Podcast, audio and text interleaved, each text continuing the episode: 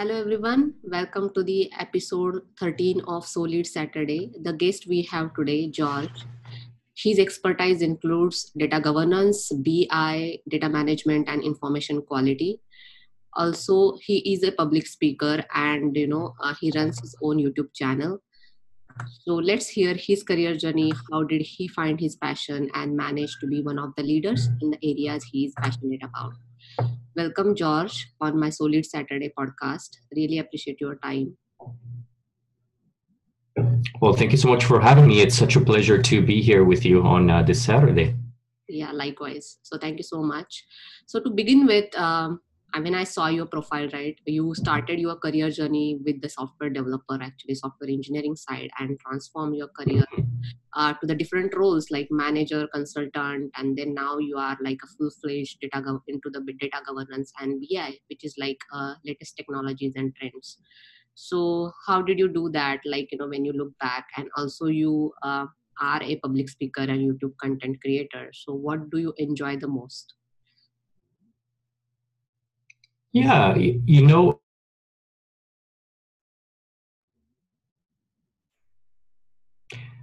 well, let's start with the first question and how I became, or how did I arrive in my current role as a data governance director and BI director for the University of British Columbia. And really, I've been working with data governance for quite some time now. And I guess, as a software developer, web developer as well, I was always working with data, right? More from the back end, working with databases and so forth. And I guess I never really understood that importance of data. I mean, I knew of it, but I never really understood, well, what's the impact of that bad data quality, of a lack of data governance? So that gave me the first exposure into all this technical metadata. But then later on in my career, when I started working as a project manager, business analyst, I started to understand a bit more on that impact. What does that do with the business, and how are the business needs and the business requirements influencing all these areas in data management? And then I really just fell into it.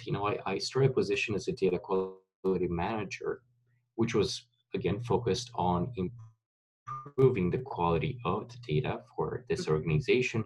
And of course, you cannot have a proper data quality without data governance.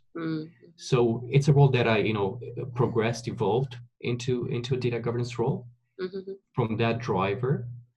But I don't think you can really necessarily train, from the school benches to become a data governance practitioner. It's probably something that you learn and you adapt to the organization's needs. So to your second question, as a public speaker and YouTube content creator, I really enjoy those a lot. Out of the whole process, I probably enjoy the video editing the most. It plays a little bit on my creative side, so I love to exercise that. And I also love really creating content, and something that can be engaging, something that can play on my passions on data management, data governance. So yes, I do enjoy being in front of a camera, being in front of people, and sharing knowledge. Yeah.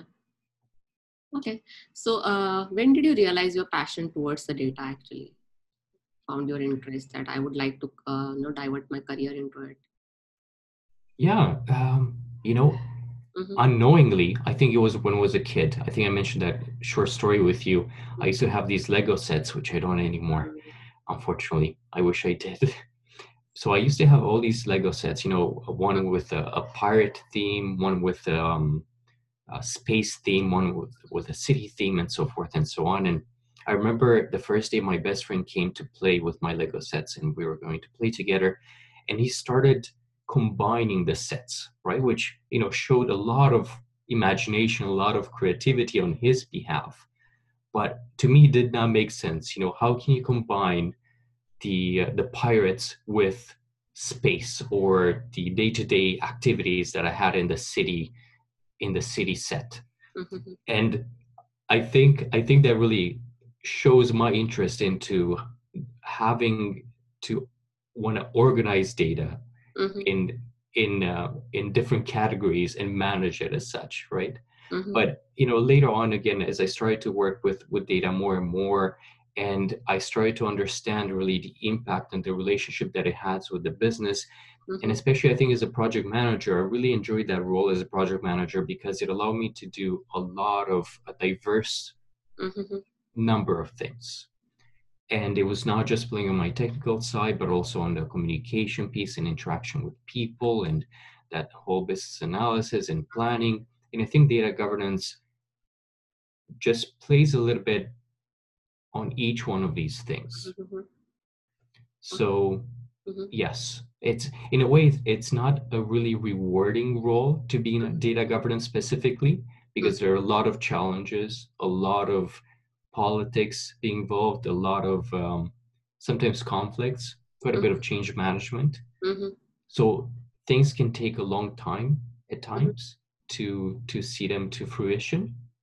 But once they do, it's very rewarding to see that what you have done really has an impact on so many people, processes, systems, procedures, and so on. Okay. So we're talking about the change management actually. So how hard it is when it comes to the organization level change management? There are lots of challenges involved, right? Yeah. I think overall with change management, it's a very mm-hmm. complex topic, right? I mean, everybody wants change. Mm-hmm. When you're asking them, everybody is raising their hand. Yeah, I do want change. But when you're asking them to change, nobody's there anymore. Mm-hmm. Nobody really wants to take part of it. Or if you're asking, well, who wants to lead change? Very rarely you find a person with their hands up. Yeah. So it's a very complex topic because I think it really challenges our status quo, right? Mm-hmm. And really, and I think it's in our nature as human beings to prefer mm-hmm. what we have right now, even though it might not work very well, mm-hmm. but the change might bring all these unknowns. So if change management is not done properly, it's not involving the individual, it's not involving, you know, the department heads, but also all the people involved in that department, and for them to understand what's in it for them, mm-hmm. then they will have that natural resistance to it. Yes. Yeah. So that makes sense to me as well. So moving to the next question, back to your interest, like data governance. Yeah. So why does an organization need to have the data governance? You already mentioned that, you know, there won't be a data quality without the data governance. Right. But, again, you know, talking briefly on to that topic actually. What are the specific needs that organization needs to work on the data governance? Right. So, well, I think all organizations working with data, and that's really most of them, they do need data governance. Mm-hmm. If we actually, you know, take a step back in time and kind of think how everything started, right? And really when organizations really began the adoption of data processing technologies and systems, right? Mm-hmm. They were really built to support transactional business processes, to make them just less labor intensive. So things like processing, or actually just recording an order at the time. I think it was 1960s. It was more on, well, let's record this in a spreadsheet, mm-hmm. or balancing a general ledger, or just a bunch of other accounting functions. Mm-hmm. So data was really more of a byproduct of running a business. And I think organizations didn't really see any value in it beyond the transaction itself, mm-hmm. right? Then in the 90s, in the early 2000s, data was starting to be seen a little bit more as an asset, a little bit more valuable. It was actually a data analyst from Tesco, and I forgot his name, but he's the one that coined the famous term that mm-hmm. some data management people love, some truly hate it, that data is the new oil.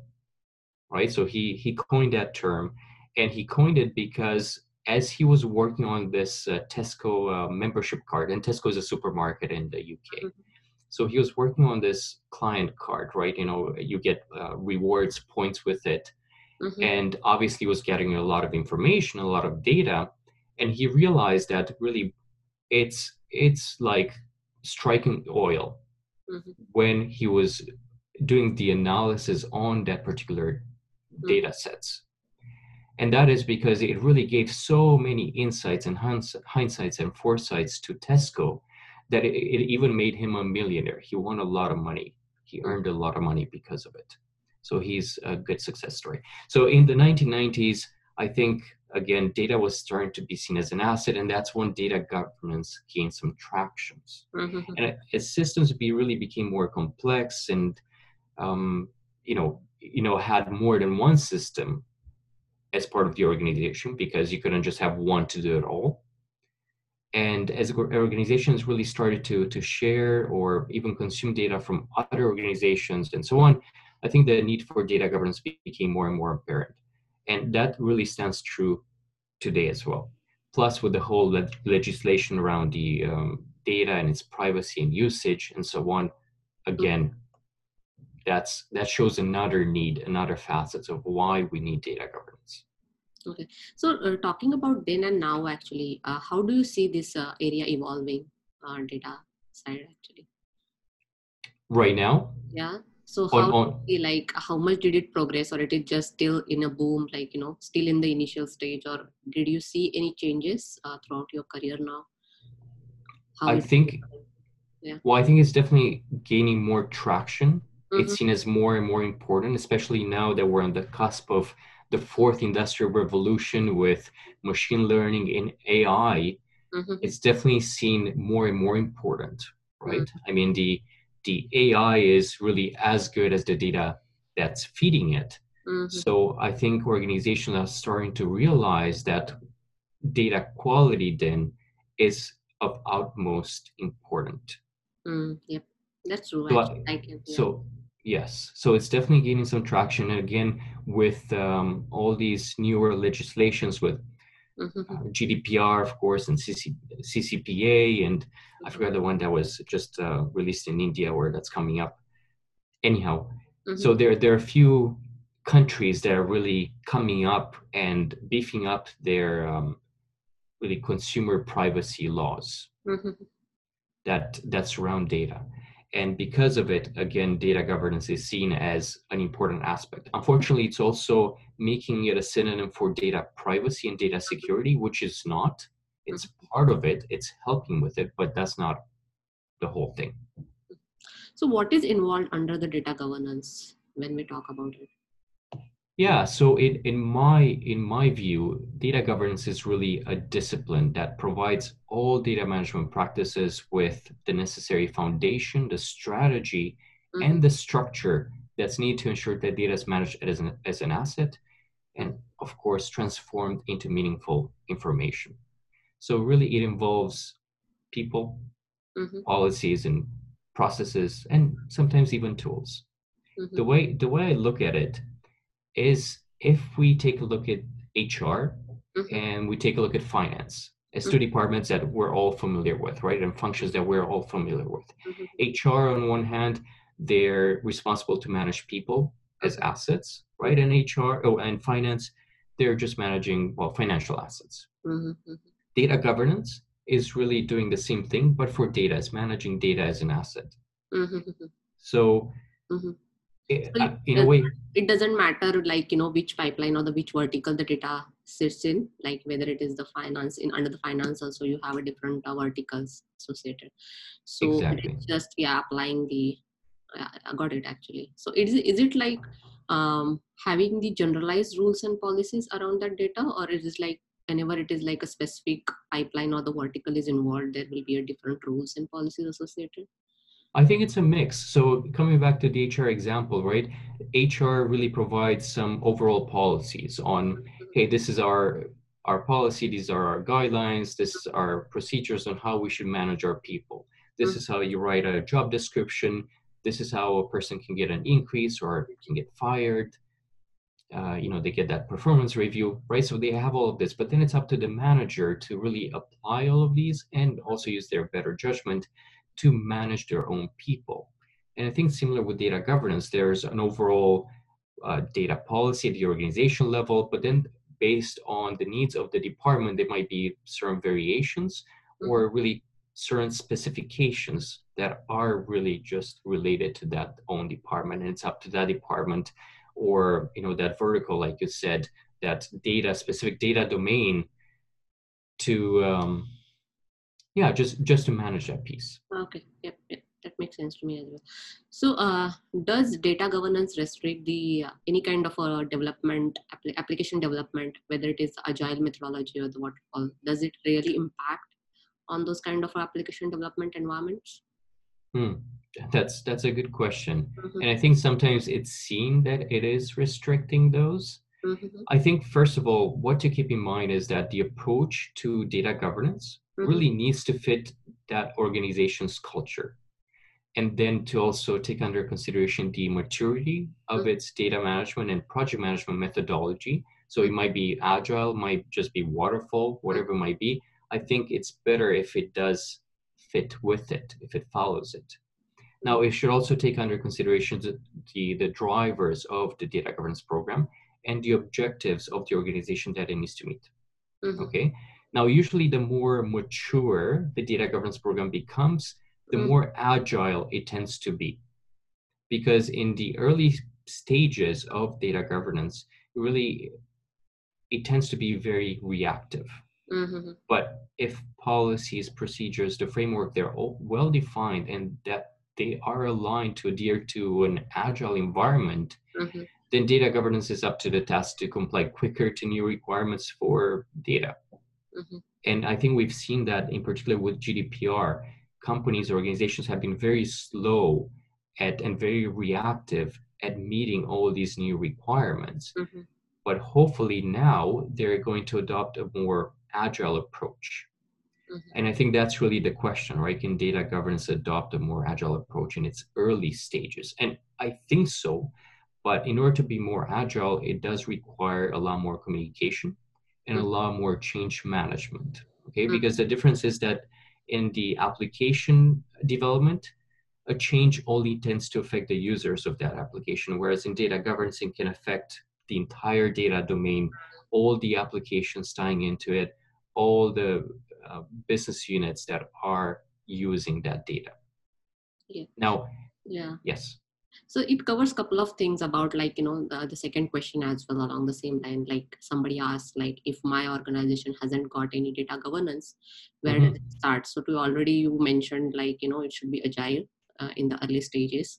So any other things along with those lines? Well, yeah, if you don't have a data governance program yet, mm-hmm. first, I think you need to understand why do you need one? Mm-hmm. Now, again, it's everyone should have one, mm-hmm. but the need, really the driver there might be different. Mm-hmm. So it could be, again, that regulatory compliance mm-hmm. that we briefly talked about.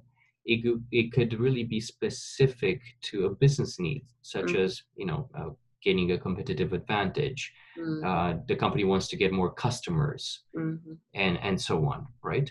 And they want to do that, again, through better data analytics, investing in AI. They want to have a more robust business intelligence program, more efficient operations through maybe an enterprise resource planning system. So whatever that driver is, I think that needs to be figured out. Oh, I think maybe the third driver, which is really overarching, is really the need to have better data quality. Mm. And it's not really what the goal is. I mean, having better data quality, it's done for a particular purpose, mm-hmm. but that purpose, again, fits with all of the above. Having better data quality really helps you with meeting that regulatory compliance, helps mm-hmm. you with better AI, enhanced data analytics, you know, a more robust business intelligence program, and so on. But so what should be the initial first, like, is it like data governance takes place first before achieving the data quality, or those goes hand on hand, like both should happen parallelly? How it goes like? I think they definitely go in together. You can't have one without the other. It's really a very close partnership. Mm-hmm. Okay. So you can start to do data quality, but you'll run into roadblocks. You'll discover soon enough that it's not a sustainable practice if you don't have data governance. And then again, if you want to do data governance, even though data quality is not your goal, maybe your goal is that regulatory compliance, you'll discover that you will do different data quality tasks to improve the quality of the data in order to meet that regulatory compliance, right? So for example, if you don't know that your customer lives in the European Union, or if you don't properly correct that they've, you know, opted into a newsletter or opted out, then you can get into trouble. Mm-hmm. Right? So they do come hand in hand, even though data quality might not be that driver, that goal of data governance. It's one of those beautiful side effects of having data governance, that you will achieve better quality data. Yeah. So majority of the current scenario, if we consider large employers are struggling to achieve that data quality compared to the that's why they are not ready to build the AI, get into the AI side that easily. But when you come to the startup side, like a small scale companies, they are actually in a stage where they can say that they build the platform for their own company. So is it just because of the quantity of data, or it is difficult when it comes to the big organizations and it's easy to implement when it comes to the small organizations? Yeah, good question. And I think it depends. I mean, it's really a factor of things. Mm-hmm. In a way, it's more difficult with larger organizations because they tend to have more systems, first mm-hmm. of all, right? More data sources. Mm-hmm. They also tend to dwell into multiple industries too, and not just one, right? So multinationals and like Coca-Cola, for example, or yeah, for some reason I can't think of another one, but they tend not to just dwell into one industry. And even if they do, there are really so many more facets of it. They have, so many types of different services or products that they offer, mm-hmm. that the whole business environment becomes quite complex. So there are a lot of knowledge that needs to be tapped in, a lot of people that need to be consulted and worked with. Mm-hmm. And of course, you're dependent on those as roadblocks because you're depending on their time, their availability. So there are a lot more people, I think, to take under considerations, a lot more business rules to be aware of, a lot more, privacy laws, even restrictions to be mindful of. And the whole supply chain of data tends to be a bit more complex. At the basis, though, it's all about the same principles, but I think from the size of the environment, it tends to become a bit more difficult for larger organizations than it is for smaller ones. And then I think another analogy to think about is, right, when you have a large freight ship, mm-hmm. You can steer it into a different direction, but it really takes so much more energy and effort to do so than if you have a little tugboat mm-hmm. that you want to change its direction. Yeah. So that is very insightful and useful, I feel. So moving to the next question, it is again along the same line, actually. How should we establishing data governance within the organization? So we already discussed a couple of things around it. If you have anything to add, you can just add, actually, if any organization wants to establish the data governance. I feel the way I understood it, it is it takes lots of efforts as well. Because it depends upon how many data sources are involved, how many verticals are involved, and as you mentioned, it depends upon the kind of a scale of the employment as well, like whether it is a large scale, big scale, smaller scale, or the middle scale kind. So any other challenges when it comes to establishing the data governance within the organization? Oh, I mean, quite a few. There are quite a few challenges. For starters, mm-hmm. it's still something that's not understood, mm-hmm. right? So already, if you do have a sponsor mm-hmm. and somebody higher up that says, hey, we need data governance, mm-hmm. that's already a big win, because mm-hmm. most of the time it's really from within the company, the organization, that an individual arises and says, listen, we do need data governance. And then it's up to them to basically volunteer for the role or try and push that communication up and try and secure sponsorship. Mm-hmm. So that's a big challenge for mm-hmm. sure. It's hard to really put that business case together. Mm-hmm. It's not because they don't know, all the issues and all the opportunities that there might be there, mm-hmm. but it's really to to get somebody on board to support it, and not just verbally, but to finance it as well, because you do need at least one person that's fully dedicated to data governance. Mm-hmm. Yeah. So I think that's how really you start. You need to have a lead in the first place. Yes. And then that lead can help to put that business case together. They can help with, as is analysis to understand really the current environment. Mm-hmm. And again, that's easier if that individual has been there for a while, because they have the context, but of course they can be somebody external to the organization as well. That has its benefits because they come with a pair of fresh eyes. Mm-hmm. And who all, like, when we talk about achieving this data governance, it is not part of the list, but I would just like to ask, like, mm-hmm. who plays the important roles when it comes to establishing the data governance within the organization? So suppose you assign the lead, but what is the lead is doing, which teams he gets involved into, which verticals, how he has to approach for it when he has to establish the data governance? And again, that depends based on those needs. Mm-hmm. It depends on what sponsor you're able to get and what type of financing. Okay. Usually what I recommend is that the individual does not just act alone, mm-hmm. and that they at least have some sort of a data governance council, committee, decision group, whatever you want to call it. But really what this council, committee, decision group does, they at the very least, they come up with those priorities for the data governance program.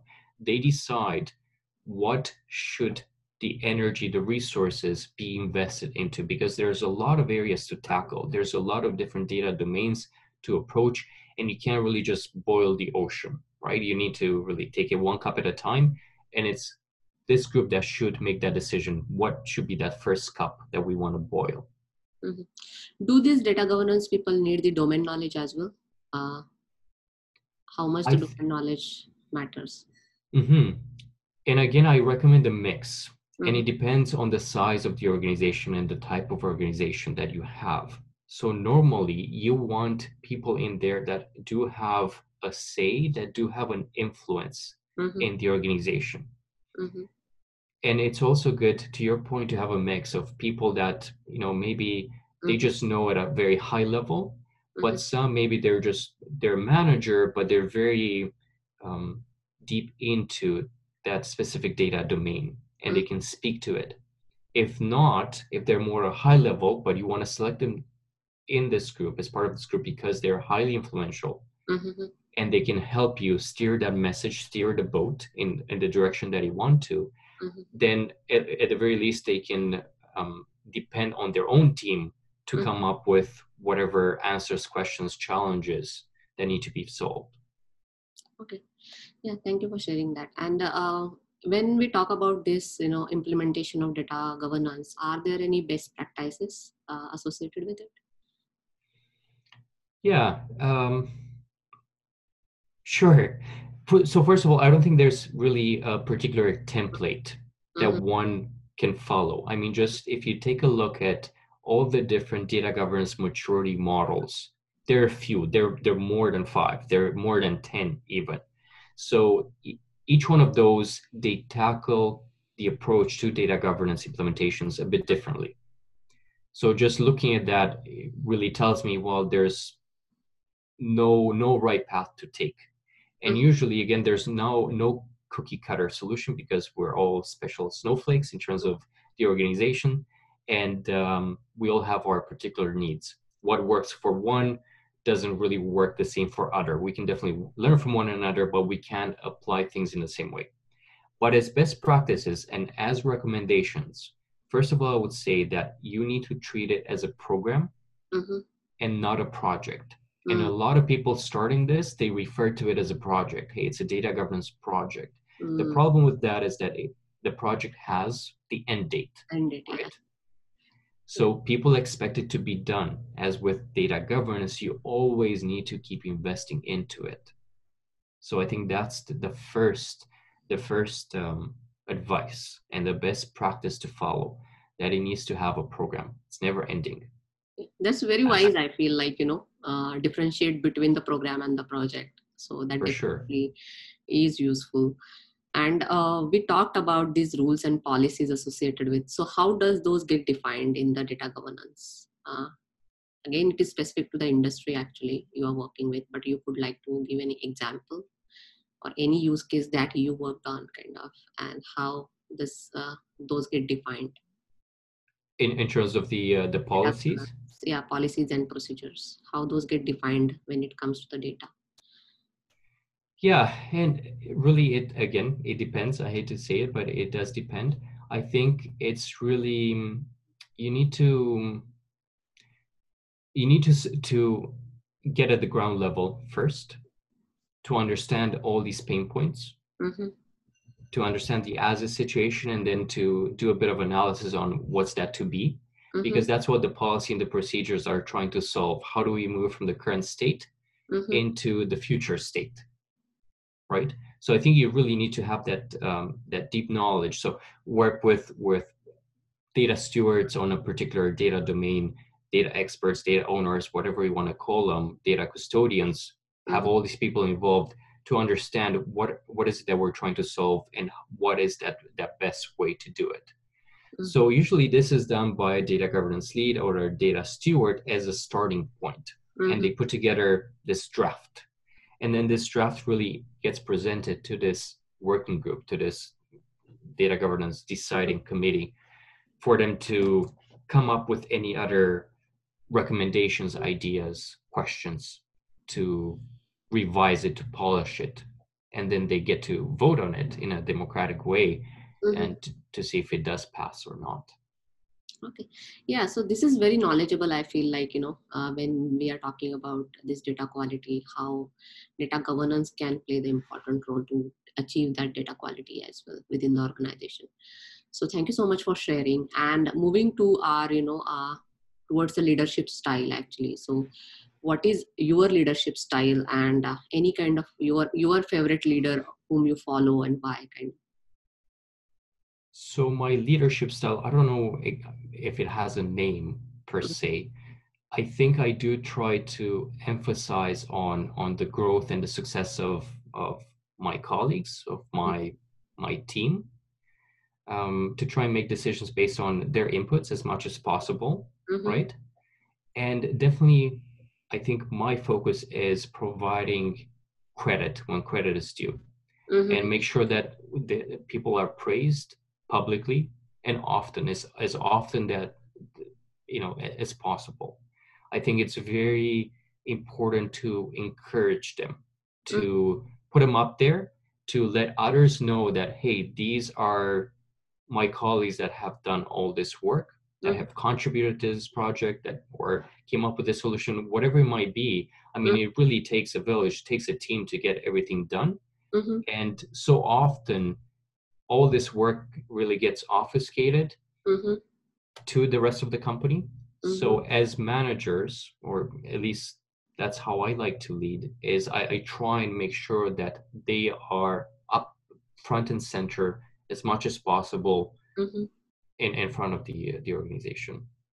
In terms of a specific leader that I look up to, I don't necessarily have one besides the ones that I've had before and the ones that I do have right now in my own workplace. I've really been very fortunate to have had incredible managers that were very supportive in the projects that I wanted to take on and allowing me to take risks. I think that's also very important, to not be afraid to try new things. So I've been very fortunate that I did have very, very supporting and encouraging managers so far.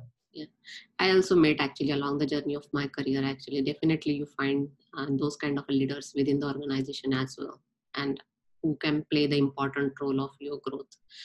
So definitely that makes sense to me. And then moving towards your, when we talk about once person finds his interest or the passion in particular area, like what one needs to do to achieve that leadership in that particular area, like any steps or any kind of, extra mile they have to go to achieve that leadership in that particular field. One thing you mentioned that, don't afraid of trying things. So that right. is the thing I definitely feel towards the leadership, it counts. Anything specific? Well, and to add to that, you know, besides not being afraid to try new things, is also if you do make mistakes, right? When you're wrong, yeah. because you've tried those things, really don't be afraid to take ownership for those mistakes, right? And admit it when you're wrong. And all of this, I think it helps to build trust with your colleagues. It shows that you're genuine. It shows that you're not trying to, you know, push somebody under the bus for your mistake. Mm-hmm. And so don't be afraid to try, but also don't be afraid to admit that what you've tried might have been wrong as well.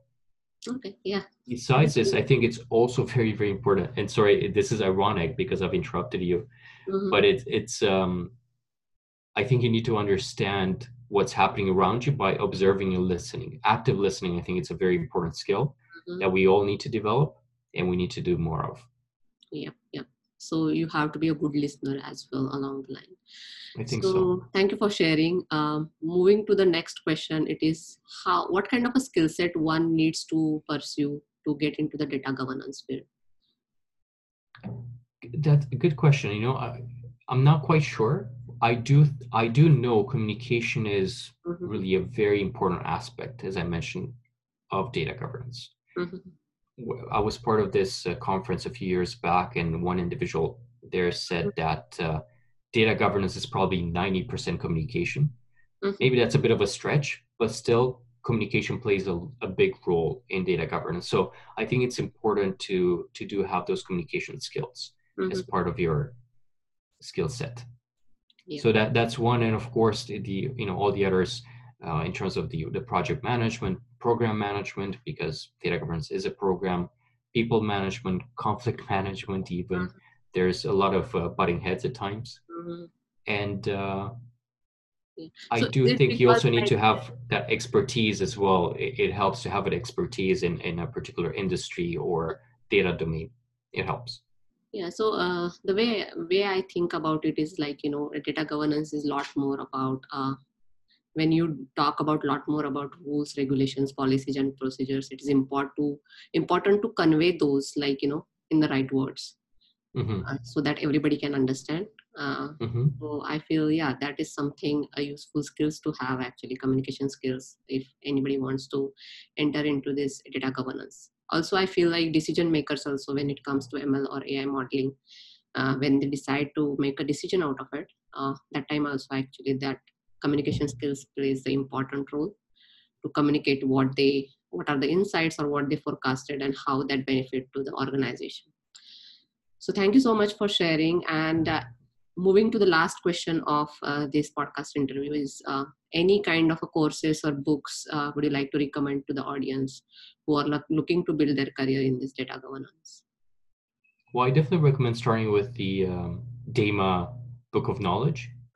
I think that provides a solid foundation, not just in data governance, but data management as well. And data governance is covered there as well. But it's really this very nice, comprehensive oversight and look at the whole, what they call data management knowledge areas, including data governance too. So I think that's a great starting point. And I also recommend checking out my course on how to build an award-winning business glossary. Oh, that's good, actually. So are you, when you are talking, we are like, I saw your couple of videos actually on the YouTube.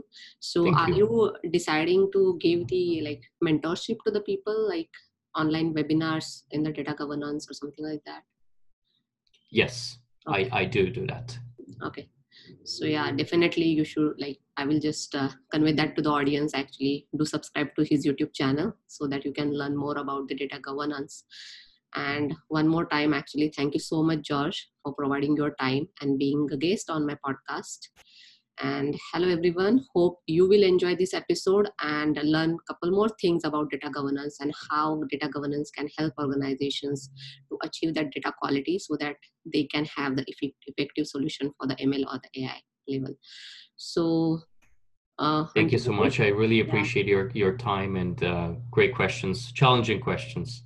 Yeah, thank you so much for your insights, actually. So definitely I will definitely stay connected with you. And whenever I publish this podcast, I will tag you so that people who would like to directly connect with you, whether it is on YouTube or the LinkedIn or wherever you are available actually. So they would directly can connect with you. So yeah, so thank you so much. And thank you. Yeah, see you guys soon. And until happy leading, let's keep in touch.